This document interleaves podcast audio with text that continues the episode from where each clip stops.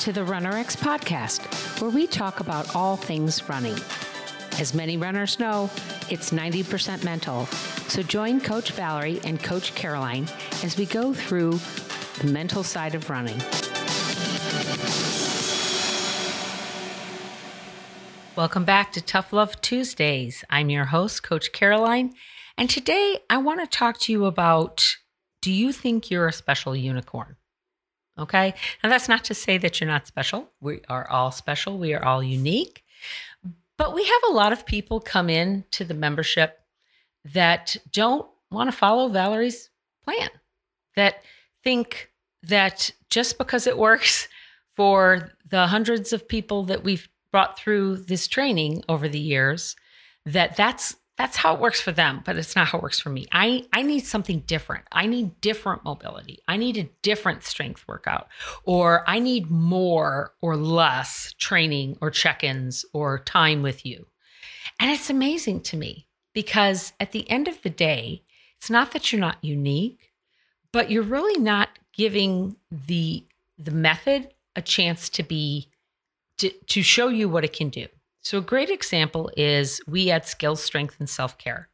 And so people will come into the membership and we will explain that you need to do warm up one and warm up two. Warm up one is warming up your body on the ground, kind of like with um, you're doing uh, some movements that while you're seated on the ground, and then you stand up and you do some pulls and some one, two, three drills, and then you go ahead and you st- you go for your workout. You go for your run, or you do some strength training. Then you come back and you do a little bit of active recovery, a little bit of rolling to make sure that you're good to go. And we explain to you as you come through the membership that if you do nothing else but warm up one and warm up two, whatever you're going to do for your drill, whatever you're going to do for your strength, and then the active recovery. If, if you only did warm up one, warm up two, and active recovery, you would get a lot of mobility, you would get a lot of strength, you would improve your overall running technique. Okay. And that warm up one and warm up two and active recovery are all on our YouTube channel. So you don't have to come into the membership to get access to that. But it's amazing to us that people will come in and they won't do it they'll just say, What's the drill I have to do? And then they'll do that drill and they'll do it for 10 minutes straight. And then they'll come back and say, Okay, I did the ball of foot hops for 10 minutes and my calves are killing me.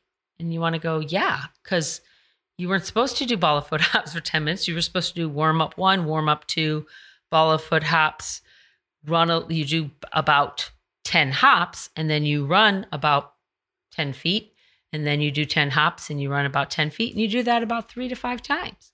We never said to do it for 10 minutes, but because you're coming in with your, I need to do this. This is what I've been told in the past. This is my baggage. So I'm going to force your method to come to how I am used to working out, how I think strength should be done, how I believe drills should be worked. You're not giving the method an opportunity to actually work. Okay. And that's the tough part of the tough love. Okay. What you come to RunRX to teach you how to do something, and then you're not going to listen to it. Now, an analogy I have for this is a great example is I have four dogs. I have four Dalmatians, and they recently had um, their vet uh, uh, their annual checkup is that's what I was looking for annual checkup, and the vet noticed that some of their teeth were getting ground down a little bit. And they asked, do they chew on hooves, like really hard bones? And we don't. They don't chew on hard bones. It's something else that they're doing. But she said, um, I really don't like those. They crack, we've seen them crack dogs' teeth. They're just too hard for them. Um, I don't, I don't believe in hooves. Okay. So then the next day, I was going to buy more of the bully sticks that we do give them. And I noticed that this place that I buy them from has tons of hooves, has all sorts of hooves, lamb's hooves, beef hooves, all sorts of hooves. And I thought, why are they selling hooves if they're not good for the dog?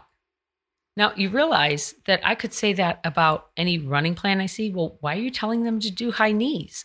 Um, I don't. I don't want them to do high knees. Right? That high knees aren't good for you. So, what I want you to realize is that we get advice from other people and we can choose to take it or leave it. But I'm going to take the advice of my vet because that's who I'm paying to take care of my dogs. If you're going to listen to Valerie and you're going to come into the membership, then I suggest you take the advice she gives you. Don't try to fit it onto you like you're a special unicorn. Now, if you come in and you work with us for a while and you start to get frustrated with the process or you start having some issues, then let's talk about it. I can almost guarantee you, though, that whatever is happening um, is something that someone else has gone through. Another great example is we have people that come in and they start working on the drills, and maybe they came in with a, a hip, a sore hip. They start working through, they're in about two months, and their hip soreness is gone. But Caroline, now my shins are hurting. And I have to explain to them that you're learning a completely new movement. And so you've corrected the movement that caused the hip pain. But because you're now using muscles you hadn't used before, your shins or your calves or your ankles are now getting a workout for the first time. So they have to build up their strength in order to progress. But what's so funny is people come in and be like, oh, my hip hurt before, but now it's my calf. So now you've just made it worse. No, we're progressing you. We're progressing you through the movement.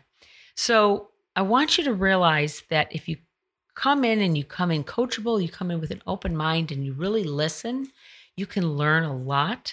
But if you bring in your own baggage, your own thought process of, I know how to strength train, I know what I'm doing, I don't need to do those strength exercises she's talking about. I don't need to do the warm up or one or warm up two. I, I know what I'm doing. I've done this for years. Well, if you've done it for years, then why did you come into Run RX? Why are you listening to the podcast now? It's because something isn't right. Something doesn't feel right. Something you feel like you could be better. Maybe you're injured. Maybe uh, you just came out of an injury. You don't want to get injured again. So open up your mind and be coachable and realize that though you are special and you are unique, you're not necessarily a special unicorn in running.